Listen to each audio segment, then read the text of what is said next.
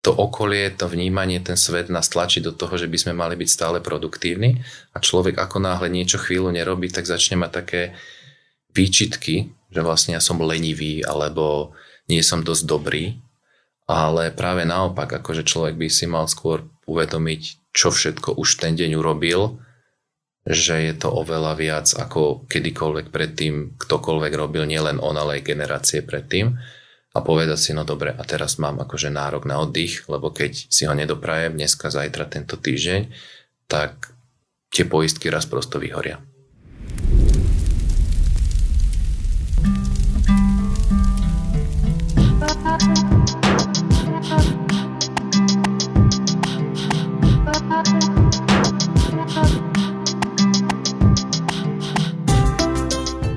Sám som bol toho, ako dokáže život človeku zavariť. Človek sa bráni, bojuje, povie si, to ešte dám. No raz príde moment, keď to už nedá. Následne som zažil, ako takto zničeného a vyhoreného jednotlivca postavila kvalitná pomoc opäť na nohy. Toto poznanie ma inšpirovalo k sprístupneniu takejto pomoci čo najviac ľuďom.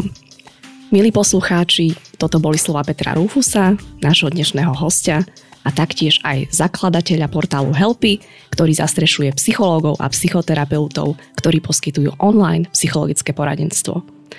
Peťo, ahoj, vitaj po tomto vyčerpávajúcom úvode v našom štúdiu. Ahoj, ďakujem pekne za pozvanie. No a moje meno je Simona Hanová a vy počúvate podcast na rovinu o podnikaní, ktorý vzniká s podporou ProSite. Thank you. Peťo, ja viem o tebe, že ty si projektový manažér, spisovateľ a um, ak som na niečo zabudla, tak ma pokojne doplň. Ja sa preto chcem rovno opýtať, ako si sa vlastne prepracoval do oblasti duševného zdravia? Čo ťa k tomu viedlo? Uh, ja mám bohužiaľ v živote ten problém, že ma dokáže zaujať takmer všetko a potom sa tomu oduševnene venujem hneď od začiatku a potom ma väčšina z tých vecí opustí ale existuje pár vecí, ktoré ma chytia a držia ma dlhé, dlhé roky. Ako si spomenula, to je ten projektový manažment alebo písanie príbehov.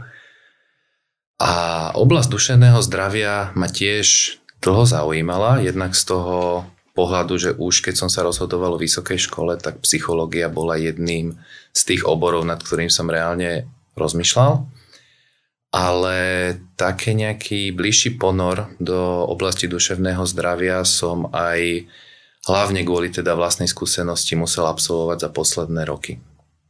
A môžem sa opýtať, aká to bola vlastná skúsenosť? Bola to vlastne súhra viacerých okolností, kedy asi pred 4 alebo 5 rokmi sa v mojom živote udiali naraz v tom istom období tri veci. A skrátka to, že Zobral som si moju terajšiu manželku a narodil sa nám syn. V práci, ktorej, ktorej pracujem a povýšili na partnera v spoločnosti a zároveň sme sa pustili do rozsiahlej rekonštrukcie bytu, čo okrem samotných tých problémov súvisiacich s rekonštrukciou viedlo aj k tomu, že som býval pol roka u rodiny. A vlastne každá z týchto oblastí života, či už to bola počas dňa práca, po práci prestavba bytu a po prestavbe starosť o malé dieťa, navyše v prostredí, keď pod jednou strechou bývali dve rodiny. Každá z týchto oblastí prinášala nemalé nároky a tlaky na nejakú, či už pozornosť, či už výdrž, či už nejakú, nejaký konzistentný výkon. A vlastne postupom času som si začal na sebe všímať, že tak jak si spomínala v úvode, keď si citovala, že už to prosto nedávam. Ale keďže ja som veľmi tvrdohlavý jednotlivec, tak som si povedal, že napriek tomu to dám. Čiže prepáč, že ťa preruším, to, čo som vlastne čítala, tak to bolo o tebe. Áno, to bolo o mne. Čiže povedal som si, že to dám, že aj tak prestavba nebude trvať väčšine, dieťa vyrastie, aj v robote sa to utrasie po roku som si to myslel stále, stále sa to nemenilo. Vtedy nastúpili aj také nejaké prvé zdravotné ťažkosti fyzického charakteru, ktoré naprie, namiesto toho, aby som ich začal nejak tak viac riešiť, tak som si znova povedal, že to ešte dám.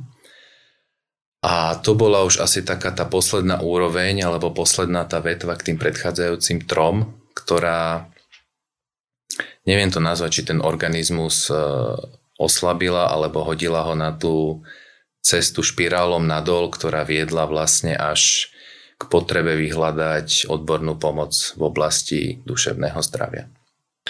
A čiže um, predpokladám, že si vyhľadal psychológa a on ti teda povedal, že, že, že čo je s tebou. Nebolo to takto priamočiare. Bohužiaľ, vtedy aj u mňa prevládali tie pocity, ktoré asi prevládajú aj u veľa ľudí, ktorí niečím podobným trpia. Ale u mňa tomu predchádzalo veľa iných aktivít. Krátka, chcel som si pomôcť sám. Čiže hľadal som nové koničky, obnovoval som staré koničky, začal som čítať nový typ literatúry, stretávať sa s novými ľuďmi, začal som chodiť na nové miesta alebo navštevovať staré miesta, ktoré ma bola kedy naplňali. A vyskúšal som, neviem, veci ako je úplne mimo moju komfortnú zónu typu či už lukostrelba, či už, či už aj to písanie príbehov. Skrátka, skúsil som všetko, čo ma napadlo a tých vecí fakt nebolo málo. Bolo ich akože možno aj 100 a to nepreháňam. A žiadna z nich, nech som ich skúšal či už týždeň, dva, mesiac, nezafungovala. Čiže áno, nakoniec som dospel do toho bodu, že asi by som mal vyhľadať niekoho, kto mi pomôže, keďže ja už som vyčerpal všetky možnosti, ktoré som si myslel, že si viem pomôcť sám, ale nepomohol som si sám. A prečo teda e, si nevyhľadal psychológa o mnoho skôr?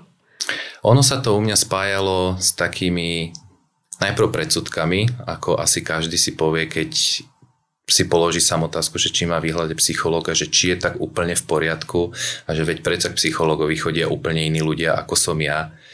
A či vôbec mám ten svoj život vo vlastných rukách, keď nedokážem si povedať, že však to je len obdobie a to obdobie prejde a, a vyrieším to, ja neviem, či už, či už nejakým fyzickým tréningom, alebo niekto pohárikom, alebo niekto cigaretou, to je jedno. No a vlastne jednak tieto predsudky a jednak také pochybnosti o samom sebe a jednak taký strach z toho, že keď už raz človek prekročí tú hranicu, že ide k psychologovi, ako keby, aspoň ja som to teda vnímal tak, že to už je hranica, z ktorej možno nie je návratu, s tom, že to už sa nezmení, už som raz u toho psychológa bol, ak, ak vieš, čo tým chcem povedať. Áno, jasne, rozumiem. Tak tá stigmatizácia spoločnosti je stále naozaj v oblasti duševného zdravia veľmi, veľmi silná a ľudia si myslia, že, že keď vyhľadám pomoc, tak hneď som nenormálny. A pričom naozaj aj ty to máš vlastne napísané alebo Helpy to má napísané na stránke, že teda keď nás e, napríklad si zlomíme nohu, tak sa nebojíme vyhľadať lekára, ale ako náhle máme nejaké duševné problémy, tak vtedy to odkladáme, odkladáme, až sa to potom nabalí tak, že už niekedy to veľmi ťažké potom napraviť späť. Presne tak a ešte je tam jeden aspekt, ktorý som zavolal povedať, že veľa ľudí ešte ich odradza od toho ten faktor, že čo si povie okolie, čo si povedia doma, čo povie rodina, čo povedia kolegovia, čiže toto ich tiež odrádza veľmi od toho, alebo keď už aj idú, tak o tom mlčia a nehovoria, pretože boja sa, ako budú vyzerať v očiach spoločnosti. Ale aby som teda preskočil k tomu zaujímavejšiemu. Nakoniec som teda u toho psychológa bol, nie raz, nie dvakrát, nie trikrát, trvalo to niekoľko mesiacov. A vlastne výsledok bol ten, že reálne mi ten človek pomohol. Pomohol mi extrémne už na tej prvej hodine, ktorú som s ním absolvoval. A to bol pre mňa taký ten wake-up call, že ja som vlastne asi dva roky sa snažil sám sebe pomôcť rôznymi metodami a odrazu som prišiel človeku, ktorý ma 20 minút počúval, 20 minút mi dával doplňujúce otázky a potom za 10 minút dokázal zhrnúť, čo ma trápi, prečo si myslí, alebo čo si myslí, že je ten podklad, prečo ma to trápi a čo s tým asi nesúvisí.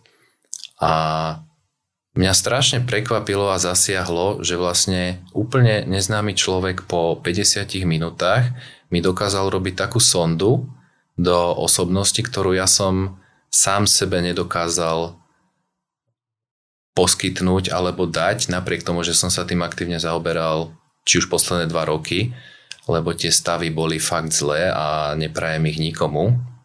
Aby som teda upresnil, ja som trpel syndromom vyhorenia. A vlastne on to dokázal zvládnuť za hodinu a potom tie ďalšie hodiny, čo som k nemu chodil, tak sme to len akože prehlbovali. Čo s tým môže súvisieť, čo s tým nemusí súvisieť, ako to riešiť, ako sa k tomu postaviť a tak ďalej. A tie príznaky toho syndromu vyhorenia boli u teba aké? Oni môžu byť naozaj rozličné a u každého je to veľmi individuálne, ale, ale ako to bolo u teba? Syndrom vyhorenia má podobne ako veľa iných uh, vecí v oblasti duševného zdravia veľmi ťažkú definíciu, pretože je to všetko a nič, keď, keby sme si to čítali z nejakej odbornej publikácie. U mňa konkrétne sa to prejavovalo tak, že akože ten nástup bol postupný. Postupne uh, som mal problém stávať, ja som stával predtým o 5, Stále sa to posúvalo až, až postupne na pol siedmu, kedy som mal, tak mal problémy vstať a nehovoriac o tom, že som sa budil rovnako unavený, ako som si líhal. Keď som išiel raňajkovať, tak proste nechutili mi tie veci, bez ohľadu na to, čo to bolo, všetko mi chutilo ako suchá tráva. Čo ja napríklad veľmi si viem užívať jedlo a odkedy som viac menej trpel týmito stavmi, tak všetko mi chutilo rovnako.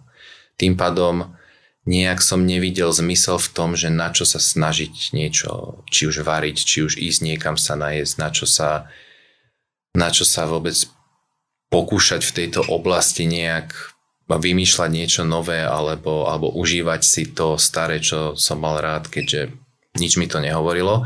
Ale to nebolo len o jedle. Akože ja som prestal vidieť postupne zmysel aj v takých veciach ako prečo by som sa mal dneska sprchovať, na čo je to dobré. Akože, aj tak sa zajtra osprchujem znova, hej, že, že to je ten istý úkon, ktorý v tom čase mi pripadal extrémne nezmyselný, opakujúci sa a svojím spôsobom strašne únavný.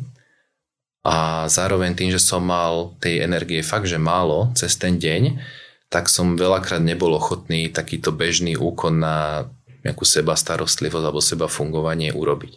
A, a čo sa týka práce? Ako to fungovalo, alebo aké si mal pocity? V práci to bolo, tie pocity boli veľmi podobné, ak nie rovnaké. Sice ja mám prácu, ktorá ma extrémne baví, pracujem s ľuďmi, ktorí sú skvelí, ale počas tohto obdobia som každý deň chodil do práce a presne tie isté pocity som zažíval, že nerozumel som, prečo by som mal poslať ďalší mail, prečo by som mal znova dvihnúť telefón, prečo by som mal riadiť projekt o ďalší deň viac, lebo po tomto dni príde ďalší, kedy sa to celé zopakuje a potom ďalší a ďalší týždeň a mesiac a pristihol som sa fakt miestami v situácii, kedy som hľadel na šetrič obrazovke si pol hodinu a normálne som rozmýšľal, že a na čo. A nie len teraz akože táto, táto práca, ktorú som vykonával, ale akákoľvek práca, pretože na čo to robíme, stále je to len to isté dokola bez ohľadu na to, či po nás vidieť výsledky alebo nevidieť výsledky. No, skrátka, aby som to zhrnul, u mňa sa tie pocity bez ohľadu na to, či ide o život, životosprávu, voľný čas alebo prácu, dali zhrnúť do toho, že všetko bolo sivé, všetko bolo šedivé, nič nechutilo, všetko bolo bezvýznamné, alebo sa teda javilo bezvýznamné a neuveriteľne vyčerpávajúce. A, a Máš ty teraz možno nejaké stratégie, alebo ako to zvládaš teraz, aby si sa vlastne opäť do toho nedostal, pretože uh, syndrom vyhorenia je veľmi vážna diagnóza, je psychiatrickou diagnózou a um, pomaly sa to takto rozmáha, že množstvo ľudí tým trpí alebo sa k tomu blíži. Čo by sme možno našim posluchačom vedeli poradiť, alebo čo môžu robiť, alebo skús povedať, aké ty máš hlavne stratégie. Mm, zase musím povedať, že u každého asi bude fungovať niečo iné, pretože je to veľmi individuálne. Uh, určite najviac mi pomohla tá návšteva toho psychologa, to akože odporúčam každému. A taktiež musím dodať, ako náhle som o tom začal hovoriť, že som teda navštevoval psychologa, narazil som na pár ľudí v mojom okolí, ktorí tiež navštevovali psychologa a nehovorili o tom. A to, čo ja som po tých niekoľkých sedeniach najviac lutoval po tých návštevách psychológa bola jediná vec.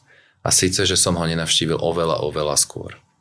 Lebo to mohlo vyriešiť respektíve dostať ma do toho stavu zase normálu a pohody o dva roky skôr, keby som sa nebál, nemal predsudky a nerozmýšľal nad tým, čo si povie okolie.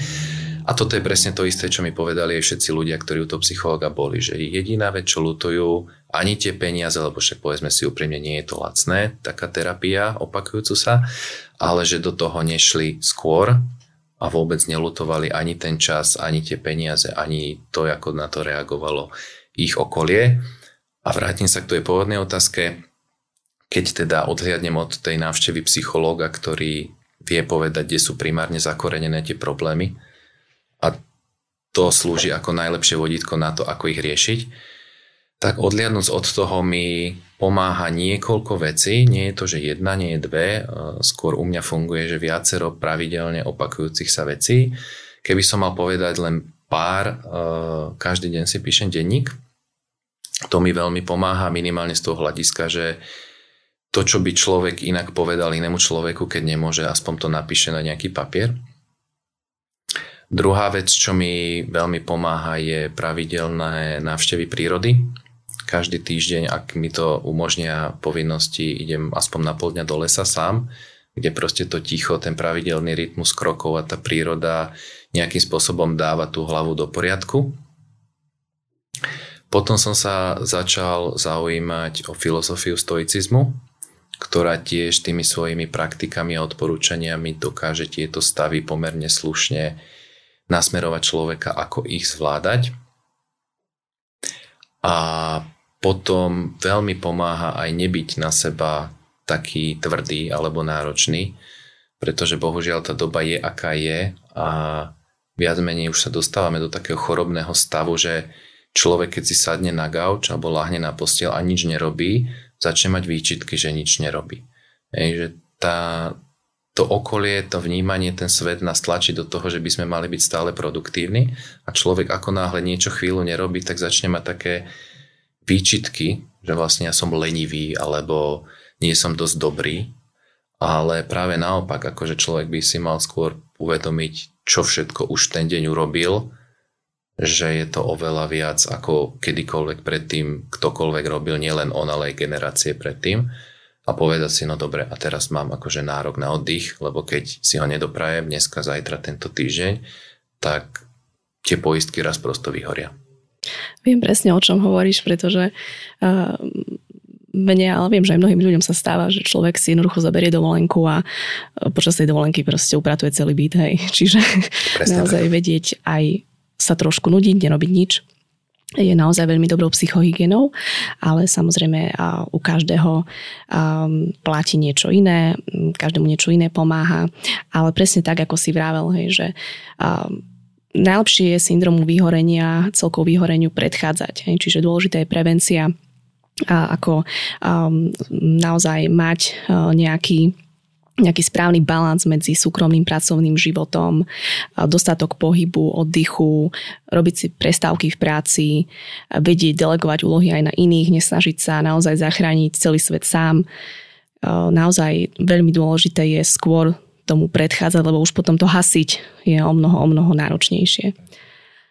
A vlastne, ako myslím si, že sa domnievam správne, ale, ale ak nie, tak mal prav, ale celá táto tvoja skúsenosť ťa priviedla vlastne k založeniu portálu Helpy, ktorý združuje psychológa a psychoterapeutov online. Milím sa, alebo hovorím to správne? Uh, áno, nemýliš sa. Uh, ten príbeh pokračoval tak, že ten psychológ ma dal dohromady a tie pravidelné veci, ktoré som robil, mi dlho, dlho vydržali. No a potom prišla pandémia a konkrétne v jej druhej vlne už som začal opäť na sebe pozorovať tie známky e, toho, čo už nastalo predtým a viedlo k tomu syndromu vyhorenia.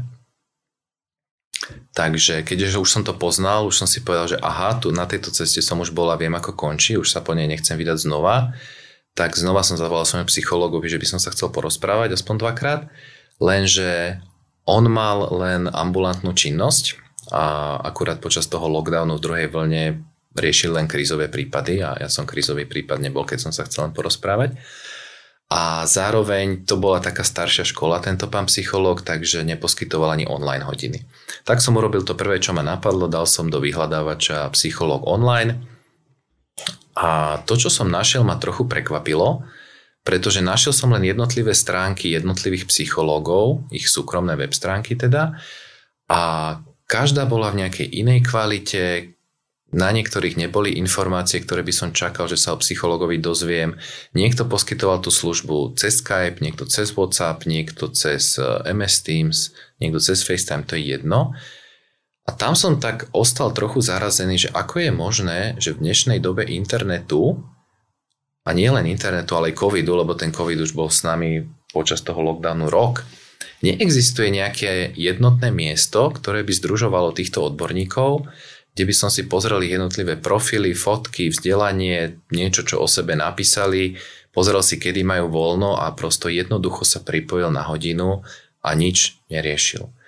No a bohužiaľ ja mám jednu nešťastnú vlastnosť, že keď niečo nenájdem, čo hľadám, tak si to urobím sám. Takže to je asi taký krátky príbeh, ako vzniklo Helpy. Ty vlastne si spomenul, že teda um, u nás to nie je veľmi rozšírené, ale v zahraničí podobné portály fungujú. Uh-huh. V čom sa možno Helpy odlišuje od iných portálov? Ťažká otázka. Rozdiel by som... Ty sa zamyslel výrazne. Odpoveď by som rozdelil asi na dve čiastkové odpovede. A síce uh, ja nerád, keď niečo vymýšľam, robím nejaký projekt, nerád kopírujem iné veci. Čiže ako sa dneska v tom dnešnom dni odlišuje Helpy od konkurencie, neviem úplne povedať, lebo nesledujem veľmi konkurenciu. Práve preto, aby to neinklinovalo k tomu, že idem niekoho kopírovať alebo idem preberať niekoho nápady. Čiže možno sa Helpy v súčasnosti podobá na nejakú konkurenciu, neviem. Ale je síce pravda, že keď sme to začiatkom tohto roka navrhovali, vyvíjali a vymýšľali, tak sme si brali inšpiráciu z mnohých iných portálov, ktorí, ktoré fungovali vo svete, lebo však povedzme si úprimne, nešli sme vymýšľať koleso. Čiže pozerali sme sa do Británie, pozerali sme sa do Ameriky, kde tá tradícia terapie a psychoterapie je veľmi rozšírená a funguje tam už aspoň dve dekády. A pozerali sme sa na to tými očami, že jednak musíme si uvedomiť, že u nás nežijú Američania ani Briti, že tá spoločnosť je trošku uzatvorená, je tam to, to, to stigma, to tabu. Čiže pozreli sme sa určite vtedy na konkurenčné produkty, rozmýšľali sme, ako ich urobiť tak, alebo čo tam urobiť inak, čo sa nám nepáči na nich, alebo naopak, e, čo tam doplniť, čo v tých súčasných, teda vtedy súčasných portáloch nebolo a zároveň prispôsobiť to nejak geolokačne našej mentalite Slovakov, a tak asi vzniklo Helpy na začiatku. Tam tá inšpirácia určite bola čerpaná z celého sveta, ale dneska ti úplne presne neviem povedať na otázku, že ako sa odlišuje od konkurencie, lebo tú konkurenciu nie veľmi sledujem, hej, ale zase uznávam, že keby si niekto otvoril teraz vedľa seba 10 portálov, tak ako určite tam podobnosti nájde, pretože to je tak úzko profilová téma, že tam ako nevymyslíš asi Ameriku v jednom portáli, čo na čo 9 iných portálov neprišlo. Keby som si chcela založiť podobný portál, uh-huh. povedzme nielen na psychologické služby, ale napríklad, ja neviem, na upratovacie služby alebo, uh, ja neviem, portál, kde sú, povedzme, opatrovateľky, hodinový manžel a ako to vlastne prebieha, alebo aký je ten model za tým, že čo mám urobiť. Aj predpokladám, že asi potrebujem na to nejaké financie, potrebujem nejaký web, alebo um, aký je vlastne ten model za tým keďže sme v podcaste na rovinu o podnikaní, tak môžeme možno dať nejaký návod našim poslucháčom. Uh, určite univerzálny návod na to, ako úspešne podnikať, alebo aspoň podnikať, neexistuje, lebo keby to existovalo, tak by bol podnikateľ každý. Uh, čiže ja osobne to aspoň robím tak, že mňa v živote niečo trápi a chcem to vyriešiť. Tak si tú službu, ktorú idem teda budovať, lebo nemyslím si, že som jediný na v tejto krajine, ktorého ma to trápi a keď je tu minimálne tisíc iných takých ľudí, tak už to má nejaký predpoklad na úspech. Čiže idem to navrhnúť tak, aby to vyriešilo ten môj problém, ktorý ma trápi, alebo s ktorým sa teda na tej dennej alebo pravidelnej báze stretávam. A od toho sa to už potom nejak tak genericky odvíja. Aj niečo ťa obmedzí webdesigner, niečo ťa obmedzí programátor, potom narazíš na ekonóma, na daňováka, na právnika, každý má na to svoj názor. A aspoň pri Helpy sme sa museli snažiť preplávať s tou základnou myšlienkou, čo chceme poskytnúť klientom, tak, aby sme odrazili všetky tie útoky programátorov, dizajnérov, právnikov, ekonomov a udržali tú základnú myšlienku života schopnú, pretože oni tiež mali nejakú predstavu, ako by to malo fungovať v zmysle platnej legislatívy a ich nápadov a ich vízií, ale tam sa musíš asi zatopiť, že nestratiť tú cestu alebo nestratiť dohľad z toho horizontu, po ktorom kráčaš popri tom, ako ho realizuješ. A je potrebné, povedzme, ak poskytujem nejaké služby, psychologické alebo iné. Je to potrebné niekde zaregistrovať alebo stačí, že si založím SROčku a urobím si web alebo ako toto funguje, čo sa týka legislatívy? V tomto naša legislatíva nie je tak úplne jednoznačná, respektíve v počiatkoch vývoja sme sa stretli s viacerými názormi a ani oficiálne inštitúcie nám nevedeli častokrát dať jednoznačné stanovisko. Ale ako náhle to len trochu presahuje do oblasti zdravia, tam si len treba povedať alebo dať teda pozor na legislatívu, ktorá hovorí o zdravotníckých zariadeniach a poskytovaní zdravotných starostl- zdravotnej starostlivosti. A prefiltrovať to cez tú tvoju myšlienku, že či ty si teda ten poskytovateľ zdravotnej starostlivosti alebo si len sprostredkovateľ, čo v tomto prípade asi máš na mysli, že budeš len sprostredkovateľ a tí psychológovia alebo psychoterapeuti alebo iní terapeuti sú vlastne na tom opačnom konci, ktorí sa spájajú s tým klientom. A či už oni sú poskytovateľom zdravotnej starostlivosti, to už je potom otázka trochu iná. Áno, presne preto sa pýtam, pretože keď psycholog si urobí sám web, tak, tak e, je to tam jednoznačné, ale keď vlastne to sprostredkujem, takže uh, preto som sa pýtala, že ako potom legislatívne to treba Nie je to zvládnuť. tak úplne jednoznačné ani v týchto prípadoch, ale to už by sme išli do veľkých podrobností. Jasné, jasné, kľudne sa presunieme ďalej.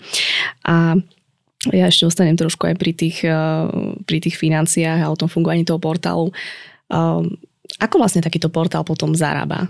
Alebo um, ako to funguje? Tí psychológovia sú potom platení podľa svojich hodín alebo, alebo ako to je? Keď sa na to pozrieme z toho hľadiska uh, človeka opäť, ktorý by chcel v takom niečom podnikať aj v iných službách, nielen uh-huh. tých mhm. psychologických. Verím, že tých modelov odmeňovania alebo poskytovania tej služby sa dá vymysleť viacero. My sme vymysleli teda model, kedy Áno, primárne tú službu poskytuje ten psychológ alebo psychoterapeut, čiže tá najväčšia časť tej odmeny, ktorú platí klient, ide jemu a my fungujeme na províznom systéme z časti sumy tej konzultácie, že zabezpečujeme ten portál, tú videoaplikáciu, ten kalendár, tú zákaznícku podporu a iné služby, ktoré sú za tým schované. A v súčasnosti máte na stránke 8 psychológov a psychoterapeutov, uh-huh. keď som to dobre zrátala. A moja otázka znie, že podľa akých kritérií ste ich vybrali, alebo aj prípadne, či vlastne tento počet vám postačuje vzhľadom na, na množstvo kontaktov, alebo by ste to chceli rozširovať ďalej? Zatiaľ nám to postačuje, i keď správne si povedal, že dneska tam máme 8, ale už dneska som sa dohodol s ďalšími dvoma. Áno, takže oprava. Čiže... Máme už 10 Čiže otázne je, zatiaľ to stačí, otázne je, sme na prelome septembra a oktobra, čo urobí nadchádzajúce obdobie. A tým myslím jednak jeseň, jednak prší, jednak bude skoro tma, jednak nevieme tu teraz nikto povedať, či nás znova nezavrú v tretej vlne do lockdownu, jednak aj to obdobie konca roka, sviatkov a tak ďalej je spojené s vysokou dávkou stresu, zvýšenou mierou depresie a tak ďalej. Čiže či to bude stačiť, no pevne dúfame, že áno, preto sa na to aj pripravujeme teraz. A teraz, keď sa na to pozrieme opačne, z pohľadu človeka, ktorý prežíva nejaké duševné ťažkosti a chce sa povedzme na vás obrátiť. Ako vlastne zistím, koho si mám vybrať? Mám ísť nejako podľa sympatí alebo mám si prezrieť, na čo sa ten daný psychológ orientuje alebo ako mám postupovať? Tomto môžem povedať, že každý človek alebo každý klient, ktorý si vyberá u nás konzultanta je jedinečný.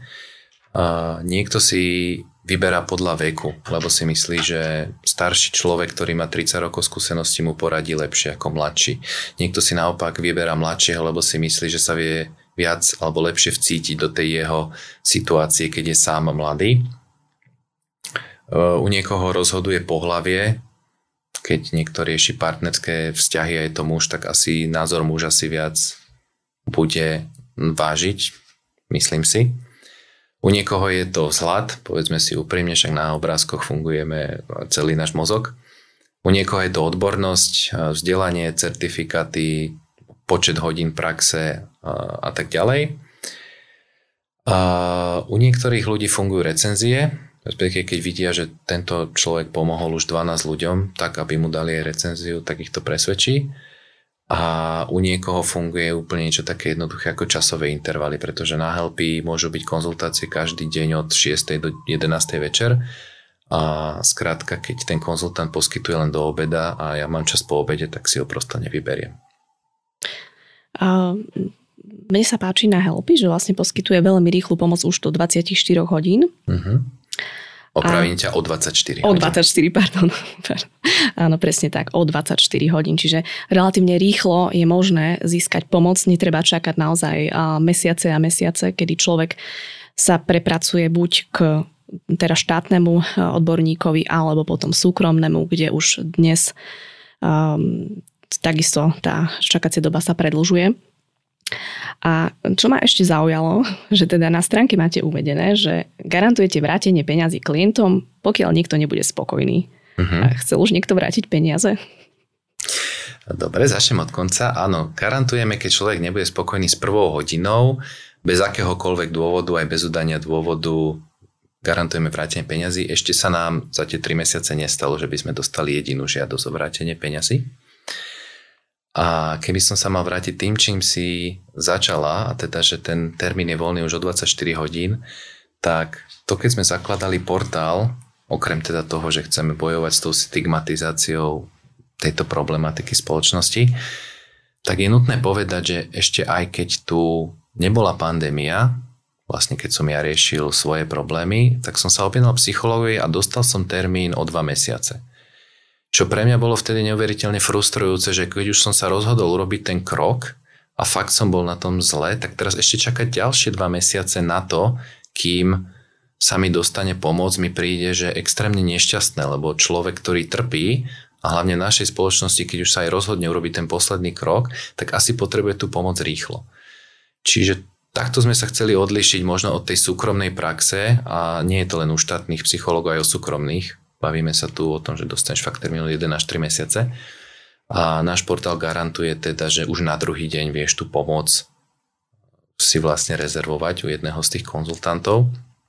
To bol taký, okrem tej destigmatizácie, druhý pilier.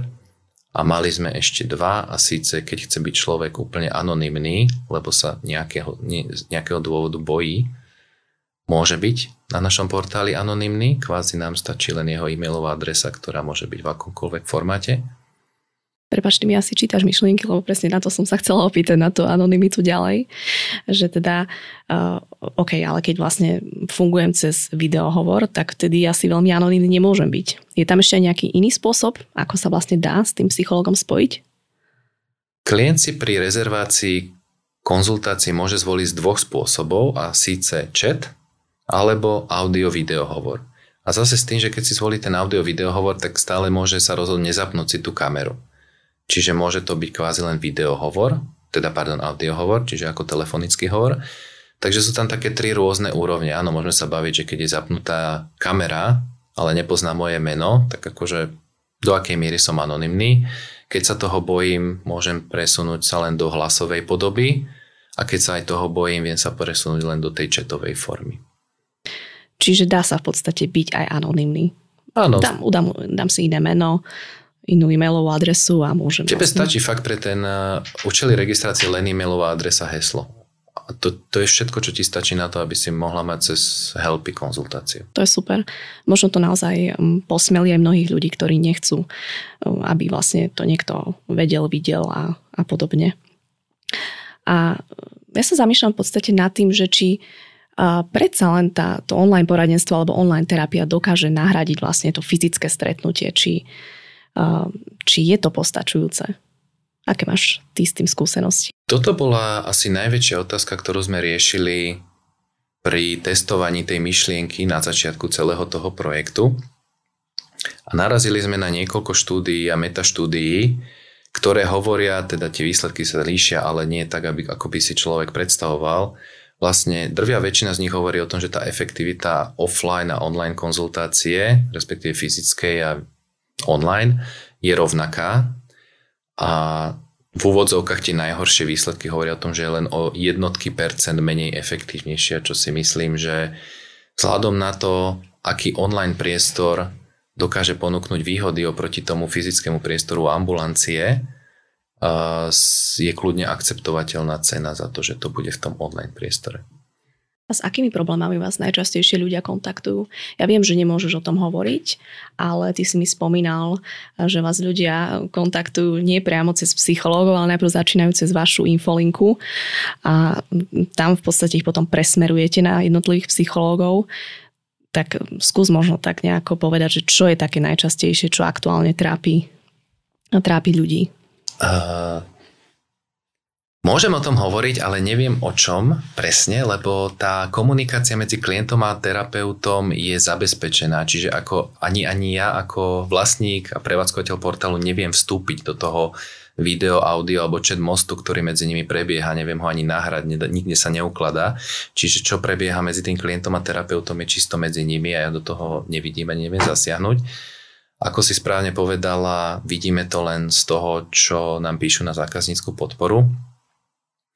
A je to taký štandardný obraz dnešnej doby. Najčastejšie sú to vzťahové problémy, partnerské problémy, sú to depresie, sú to syndromy vyhorenia, presne na základe tých vecí, že tí ľudia sú nútení rok robiť viac menej oveľa viac, ako boli zvyknutí, preto, lebo či už potrebujete peniaze, alebo sa boja o to miesto, lebo majú v okolí veľa známych, ktorí o to miesto prišli, alebo boli len nutení byť zavretí doma s ostatnými členami rodiny pol roka, rok a to prirodzene vytvára nejaké trenia. Čiže, čiže najčastejšie sú to ťahové problémy, depresia, vyhorenie, nejaké pocity úzkosti a veci s tým spojené.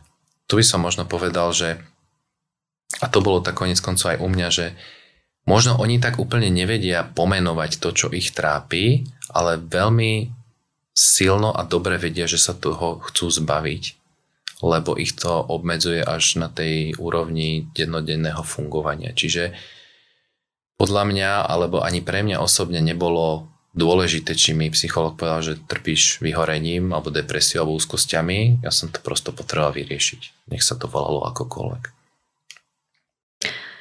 Mne ešte teraz napadlo, keď, sme sa, keď sa bavíme o tom, že čo ľudí najčastejšie trápi.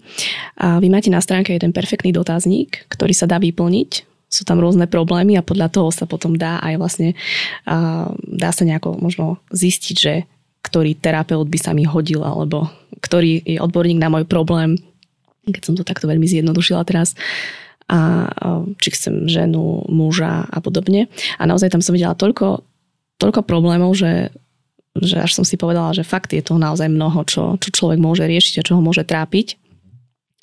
Čiže um, tým nesmerujem žiadnej otázke, iba som to takto zhodnotila, že naozaj chcem, chcem povedať, že človek si vie vybrať aj pomocou toho dotazníka. Áno, máme tam taký jednoduchý dotazník, ako si správne povedal, že či už e, pohlavie, či už doba praxe, či už dostupnosť po obede do obeda, víkend, pracovný deň, muž a, a tak ďalej. Stretávame sa bohužiaľ aj s tým, že veľa ľudí to tak strašne prekombinuje, že ten dotazník mu proste vyhodí, že žiaľ nenašli sme žiadneho konzultanta, ktorý by vám vyhovoval, ale je to len z toho dôvodu, že proste tam zadá extrémne množstvo premenných, e, čo buď tí ľudia to skúšajú, alebo dúfam, že nemajú toľko problémov, že ich potrebujú všetky naraz vyriešiť. Ale áno, momentálne máme 22 oblasti duševného zdravia, ktorým sa venujeme. Tiež sme mali problém s tým, že kde sa zastaviť, kde je tá čiara, lebo reálne, povedzme si, vie ich byť aj 100. Ale myslím si, že tých 20 sme vybrali takých tých najčastejších, čo sa objavujú v populácii. A um, uvažujem teraz nad tým, že, že aké sú možno ciele helpy, alebo kam sa chce helpy ďalej, ďalej posúvať. Uh, je to pomerne um, mladý projekt, Čiže sú tam určite nejaké ciele, ktoré možno neboli všetky ešte naplnené. Aké je smerovanie Helpy? Tak tým najväčším cieľom, ktorý máme v podstate aj v názve Helpy, je help a síce pomáhať ľuďom. Čiže cieľom je pomôcť čo najviac ľuďom. A čím viac jednotlivcom sa nám podarí už len minimálne tú prvú konzultáciu uh, ich nejak nasmerovať k tomu, aby absolvovali, tak považujeme to každú jednu takú konzultáciu za veľké víťazstvo. Samozrejme, ako som už spomenul, robiť osvetu tejto oblasti v našej spoločnosti, pretože, ako som už neraz spomínal, veľa predsudkov, veľa obav, veľa strachu, čo si pomyslia iní a tak ďalej. No a samozrejme ten projekt časom minimálne by mal zabezpečiť svoje vlastné fungovanie. Jasné, čiže um, aby teda aj zamestnanci, predpokladám, že sú nejakí tam z back, z back office a podobne, aby to naozaj celé dokázalo fungovať tak, aby to nemusel možno človek len sám financovať a, a mm, ostať vlastne pri Áno, ten portál síce vyzerá pekne, ale za ním je fakt e, minimálne programátori, dizajnéri, zákaznícka podpora, ľudia, čo sa komunikujú s tými konzultantmi, čo zabezpečujú aj ekonomickú činnosť a tak ďalej. Čiže áno, nie je to len, že vybudujem si stránku a stránka funguje sama. Takže áno. A ešte ty si hovoril, že čo chceme ešte iné ponúknuť ľuďom. Samozrejme rozmýšľame nad nejakými ďalšími funkcionalitami, ktoré by mohli osloviť ešte väčšiu skupinu ľudí tak, aby vyhľadali pomoc, lebo napríklad momentálne ponúkame len individuálnu terapiu, takže rozmýšľame nad možnosťami párovej terapie alebo skupinovej terapie, alebo no, preniknúť do nejakej oblasti klientov, ktorá teraz nebola oslovená, lebo však keď už si zoberieme, že veľa ľudí bolo za posledný rok prepustených, tak možno pripraviť nejaké programy pre týchto ľudí, aby sa vyrovnávali s tým, s tou zmenou, keď 10 rokov boli prosto v nejakej firme a zrazu sa musia, musia čeliť úplne novým otázkam pripraviť im možno takúto nejakú pôdu, aby sa s tým vedeli pomerne efektívne vyrovnať. Ešte, ešte mi napadlo, že som sa nespýtala jednu veľmi, veľmi podstatnú otázku, že okrem toho, že ty si Helpy založil, čo máš teraz na starosti v Helpy? Ty konkrétne. Tak tým, že je to nová firma a malá firma, tak ono by sa dalo povedať, že všetko. Uh, viac menej, ale nie. Máme, máme šikovný tým ľudí, ktorí obhospodarujú jednotlivé tie, uh, či už programátorské, či už, či už problematiku zákazníckej podpory, či už samotných psychológov. Uh, ja sa snažím pomôcť tam, kde to aktuálne horí. A keď sa dá, tak proste vymýšľam spolu s mojimi spoločníkmi a určujem takú dlhodobejšiu stratégiu, ktorou by sme sa chceli vybrať a kde by sme sa chceli vidieť o nejaké 3, 6, 12 mesiacov, tak aby to fungovalo, to dávalo zmysel a aby sme pomáhali čím ďalej, tým viac ľuďom. Ja sa ešte vrátim vlastne k tomu, čo som spomínala na začiatku, že ty si aj spisovateľ, napísal si knihu Ticho, ktorá má naozaj výborné recenzie a dúfam, že teda, že si ju budem môcť prečítať. A mne to nedá, ale ja sa to jednoducho opýtam. Toto je priezvisko Rufus, má to niečo spoločné s básnikom, ktorý bol nominovaný niekoľkokrát na Nobelovú cenu za literatúru s teda pánom Milanom Rufusom? To bol nečakaný zvrat, ale áno, sme rodina. Konkrétne ide o brata mojej babky, čiže prastriko, myslím, že sa tomu hovorí. Čiže odpovede áno, sme rodina a neviem, či tam tie gény, volajme ich spisovateľské, nejakým spôsobom prežili alebo sa odovzdali, ale áno, podarilo sa mi napísať a vydať knihu. Čiže tá spisovateľská kariéra má predsa nejaké korene a, a možno, že to môžeme nejako takto pospájať. Plánuješ možno aj nejaké ďalšie knihy, možno niečo o vyhorení alebo o tvojom príbehu, si sa nejako pousmiel nad tým veľmi intenzívne pre našich poslucháčov, ktorí nás nevidia. Nie som si tak úplne istý, či by som túto oblasť chcel premietnúť do knihy. Poprvé asi už o tom bolo veľa napísané oveľa väčšími odborníkmi ako ja a bol by to len jeden príbeh v mori iných. A stále si nemyslím, že ten môj príbeh je natoľko kritický a je tam veľa iných príbehov, ktoré sú možno pozoruhodnejšie. Ale áno, momentálne dokončujem druhú knihu, ktorá by možno uzrela svetlo sveta budúci rok, ale ono je to skôr, povedzme si úprimne, ten slovenský trh nie je veľký, tí ľudia, ktorí čítajú, nie je ich veľa, čiže písanie a vydávanie kníh na Slovensku je viac koníček ako zamestnanie. Ja len ešte spomeniem, že ty máš naozaj veľmi pekný blog, www.peterufus.com, kde píšeš e, veľmi, veľmi pekné e, články. Dá sa prihlásiť aj na, aj na tvoj newsletter. A ja som si to čítala a je to naozaj z každej oblasti. Je to veľmi zaujímavé, takže možno pre našich poslucháčov, kto by mal záujem, tak ti robím takúto reklamu. Ďakujem pekne. Až ma si, ako si si ma prelustrovala. tak to je moja práca, aby som zistila čo najviac informácií, vieš. Príprava je základ. Rozumiem. Um, možno ešte um, na záver, ja som tak rozmýšľala, že, že čo by bolo také zaujímavé na záver a napadlo mi, že či by si nám možno vedel povedať, alebo teda našim poslucháčom, čo teba tak inšpiruje alebo možno poháňa v živote, či máš nejaké moto alebo nejaký citát alebo uh, čo je pre teba také, čo si možno viackrát opakuješ a, a čo ťa poháňa vpred? Dalo by sa Dalo by sa veľa príkladov uviesť, ale jeden taký citát, ktorý som objavil len prednedávnom a ktorý by mohol byť odpovedou na veľa vecí alebo otázok, je nech robíš, čo robíš, ľudia budú stále rovnakí. Tak to je výborná bodka na záver. Ehm, Peťo, ja ti veľmi pekne ďakujem naozaj, že si tu dnes bol, že si s nami zdieľal svoj príbeh, ktorý je veľmi osobný a zároveň aj príbeh Helpy. Ja pevne verím, že čoraz viac ľudí sa nebude báť vyhľadať pomoc odborníkov aj v prípade duševných ťažkostí, nielen tých fyzických. A budem ti držať palce, aj my všetci v štúdiu, aj s tvojou novou knihou, aby sa ti vydarila podľa tvojich predstav. Verím, že sa potom ku mne raz dostane. Peťo, ďakujem ešte raz pekne, že si tu bol dnes s nami. Ďakujem pekne za pozvanie, bolo to super. Ak by ste potrebovali pomoc vy alebo vaši blízky, neváhajte ich nasmerovať na stránku www.helpy.sk. Zároveň, ak vás zaujíma aj to, ako som už spomínala, ako Peter Ufos píše a chcete sa dozvedieť viac aj o jeho spisovateľskej činnosti, kliknite na stránku www.peterufus.com. Moje meno je Simona Hanová a vy ste, milí poslucháči, počúvali 66. epizódu podcastu Na rovinu o podnikaní.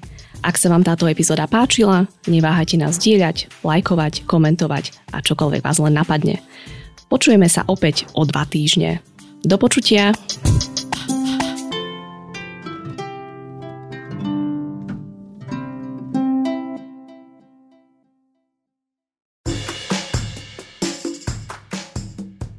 Počúvali ste na rovinu o podnikaní.